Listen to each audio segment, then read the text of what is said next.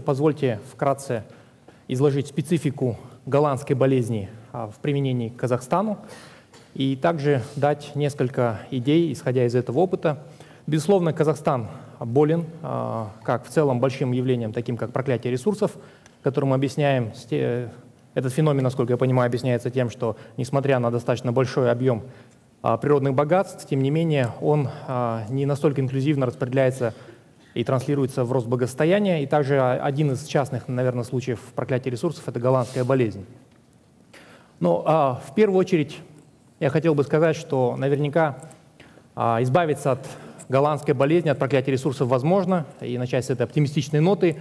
У ряда стран это получилось, и мы даем такое достаточно простое понимание диверсификации – это снижение доли экспорта ключевого а, ресурса в общей доле экспорта. Мы видим, что у Норвегии, Омана, Алжира, Индонезии это получилось. А, есть еще, более, а, есть еще история успеха.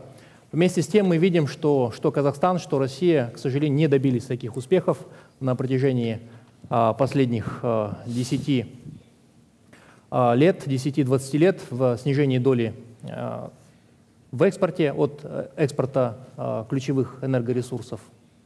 И здесь мы а, немного доработали нашу презентацию и попробовали положить а, Казахстан, поскольку он не был в отчете, именно в ту систему координат, которую предложил Московский центр Карнеги. А, мы видим, что Казахстан относится к группе стран, где находится Россия, Венесуэла, Иран. Господин Мовчан назвал ее русской группой. Мы посмотрели динамику с 2000-х годов. Казахстан существенно э, сдвинулся влево по оси X. Это связано, я думаю, в первую очередь с таким значительным ростом цен – на нефть. Но в целом, я думаю, что очень много из опыта Казахстана применимо для России, так и из опыта России применимо Казахстану. А чем отличается, вот если вы внимательно смотрели отчет, а, есть таблица очень интересная, по которому сопоставляется Иран, а, Венесуэла, Россия по ряду параметров. И вот по ключевому параметру, такому как открытость экономики, а, можно предположить, наверное, что Казахстан в некоторой степени или даже существенно отличается от предложенных стран в группе. По количеству прямых иностранных инвестиций на душу населения Казахстан находится в лидерах среди стран СНГ. А, разрыв достаточно значительный, и одна из э, хороших новостей, которую наша страна получила в, прошлом году, то, что Тенгиз Шевройл объявил вторую фазу своего проекта и инвестирует э, свыше 37 миллиардов долларов США в расширение своего тенгизского месторождения. И в целом а, очевидно, что а, основной приток иностранных инвестиций пришелся на горнодобывающий сектор – Вместе с тем а, он потянул за собой инвестиции в другие а, обрабатывающие отрасли. А, вместе с тем, вот мы вчера спорили, насколько, в какой степени Казахстан в большей степени зависим от экспорта нефти, нежели чем Россия. Мы взяли достаточно простой показатель, как экспорт сырой нефти, и мы видим, что в России не нефтяной экспорт на душу населения выше, нежели чем нефтяной, тогда как в Казахстане произошел перелом в 2000 2004 году, а, и нефтяной экспорт стал опережать не нефтяной. А, безусловно, согласен, что если мы берем а, сопутствующие отрасли, связанные с нефтяной отраслью, как транспортировка и тому подобное, то в совокупности, конечно, тот эффект, который дает нефтяная отрасль, он очень высокий.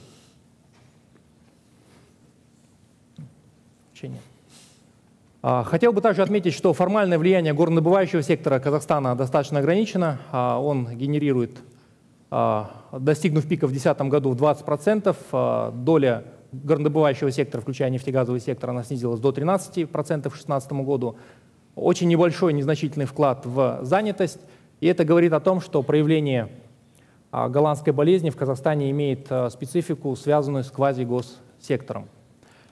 Безусловно, тот шок, который мы испытали в связи с падением цен на нефть, он очень серьезно отразился на всех макроэкономических показателях. ВВП Казахстана в 2014 году а, достигал 221 миллиарда а, долларов США. По 2016 году прогнозируется 133 миллиарда, то есть падение где-то на 80 миллиардов, достаточно существенное. А, тот ВВП на душу населения, то есть Казахстан на какой-то очень короткий период опередил даже Россию по ВВП на душу населения свыше 12 тысяч долларов. По 2016 году это прогнозируется порядка от 7 до 8 тысяч долларов на душу населения.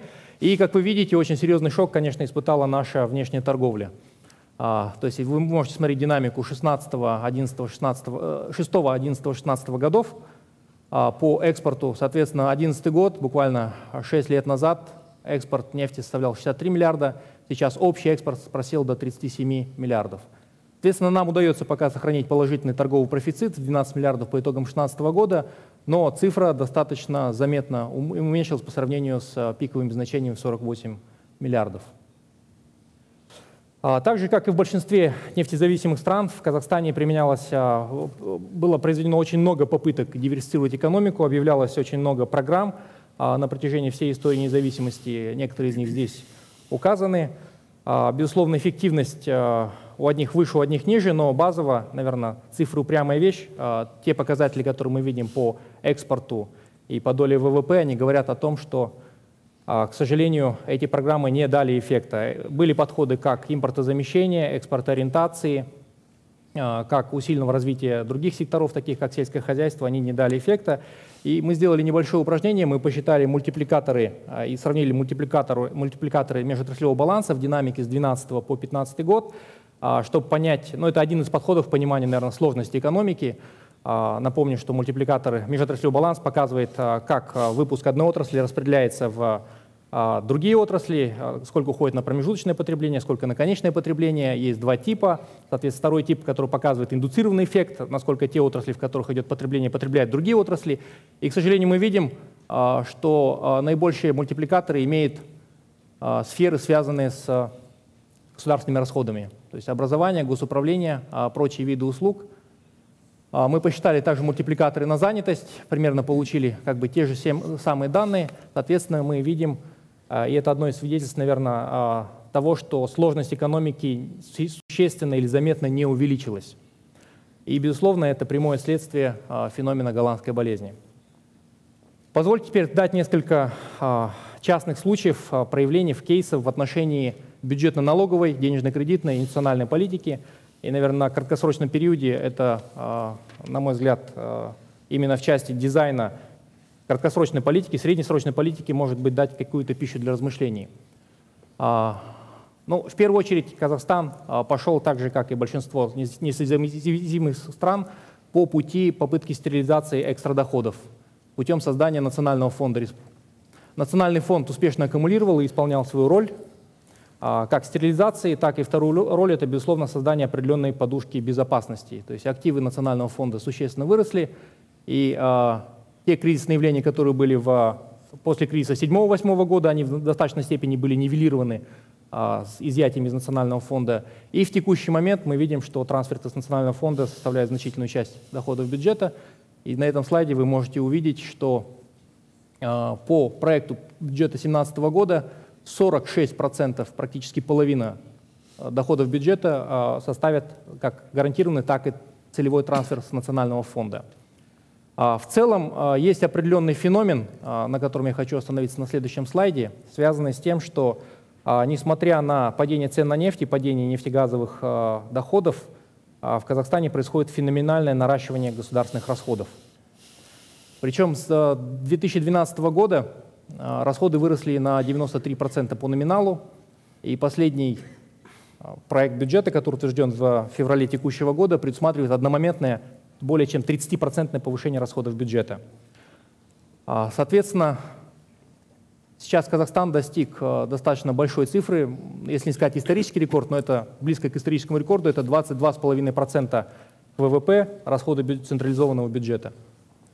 А, безусловно, если сопоставить его с расходами а, федерального бюджета централизованного, то мы увидим, что а, уровень как расходов, так и налоговой нагрузки, он ниже, нежели чем в России, но тем не менее, здесь я перейду к одному из выводов, в связи со слабыми институтами эффективность подобного фискального стимулирования оставляет, дает большие вопросы. Но ну, в первую очередь это в части структурирования бюджета – мы сделали другое упражнение, связанное с тем, что мы сопоставили структуру центрального бюджета с а, структурой по странам ОСР, которые имеют примерно похожую унитарную структуру. А, мы посмотрели минимальные уровни, максимальные уровни, средний уровень, и мы увидели как минимум две девиации.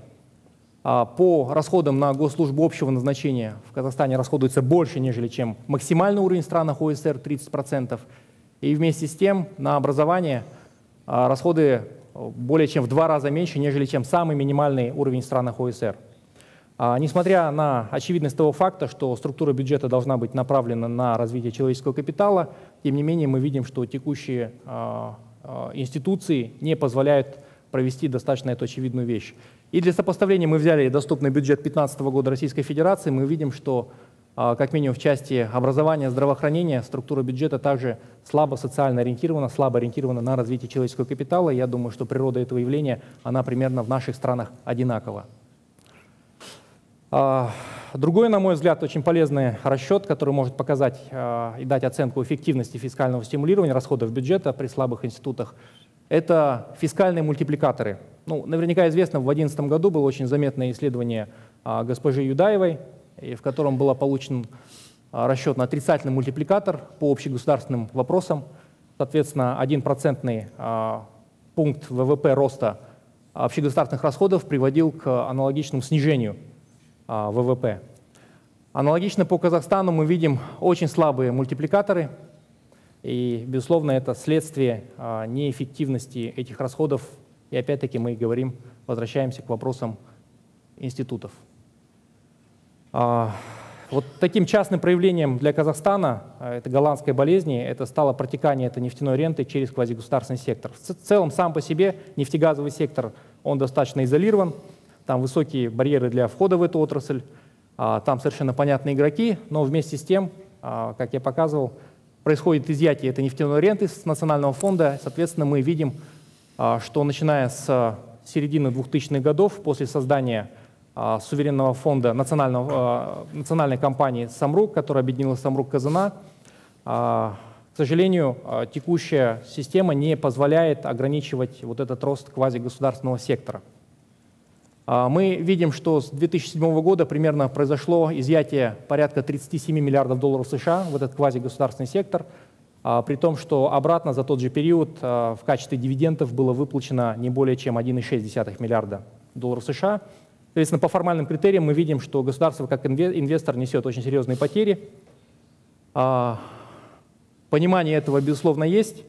И а, было инициировано очень много различных программ по снижению доли участия, которые, к сожалению, не привели к эффекту. И мы видим, что по итогам 2016 года, на середину 2016 года активы квазигосударственного сектора выросли до 61,2% ВВП. Это активы по отношению к валовому внутреннему продукту.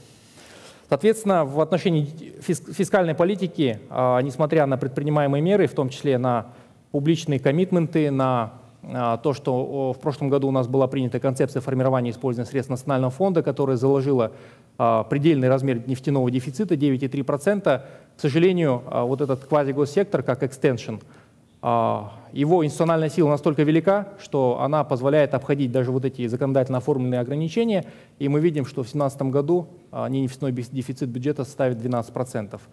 Причем правительство в этом отношении, на мой взгляд, а, объективно не может противостоять вот этому давлению очень большому институциональному, и несмотря даже на публичные коммитменты, обязательства, которые берет министр финансов, министр экономики в отношении бюджетных параметров, они в текущем году нарушены, а в силу того, что, ну, опять повторюсь, это особый феномен институциональной слабости.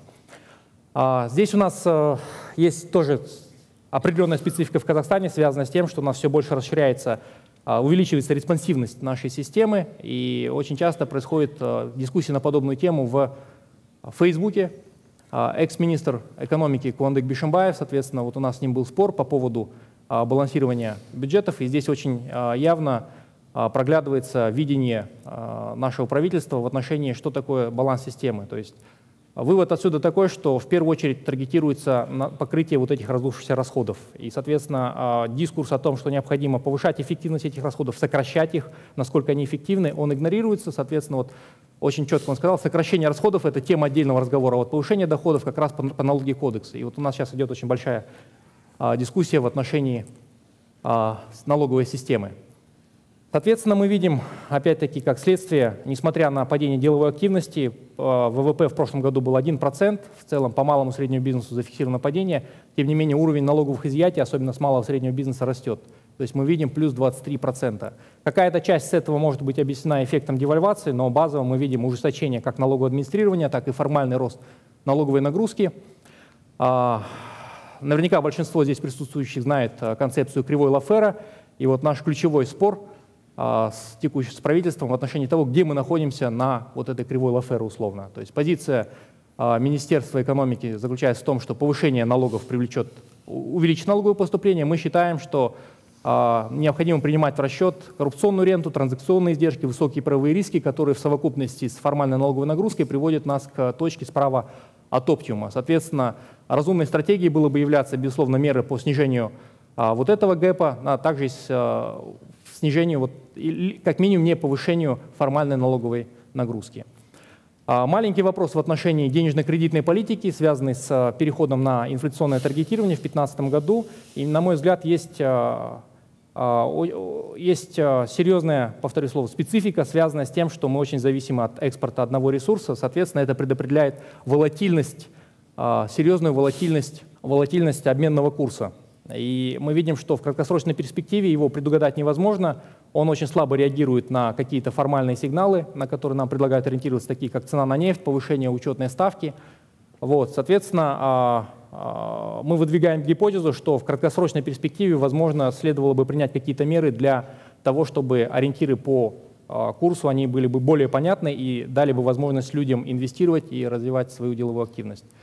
Ну и самое главное, это, безусловно, институты, потому что вот ключевой тезис, который я бы хотел э, сделать, э, что как фискальная политика, так и монетарная политика имеет очень-очень низкую а, эффективность в условиях слабых институтов, и их нужно повышать. Надо строить инклюзивные институты. И в этом отношении в 2015 году, на мой взгляд, а, президент Назарбаев блестяще сформулировал вот эти пять институциональных реформ. Дизайн и внутреннее наполнение у них получили очень высокий реальный отзыв среди независимых наблюдателей, иностранных наблюдателей. И здесь я хотел бы обратить внимание на обеспечение верховенства закона, формирование современного профессионального автономного государственного аппарата и самое главное, это ключевая реформа, это формирование транспарентного подотчетного государства. Поэтому здесь, безусловно, как мы, как Казахстан, находимся в поиске своего а, уникального, наверное, пути по поводу того, как нам постепенно, не разбалансируя существенную систему, строить инклюзивные институты. Спасибо.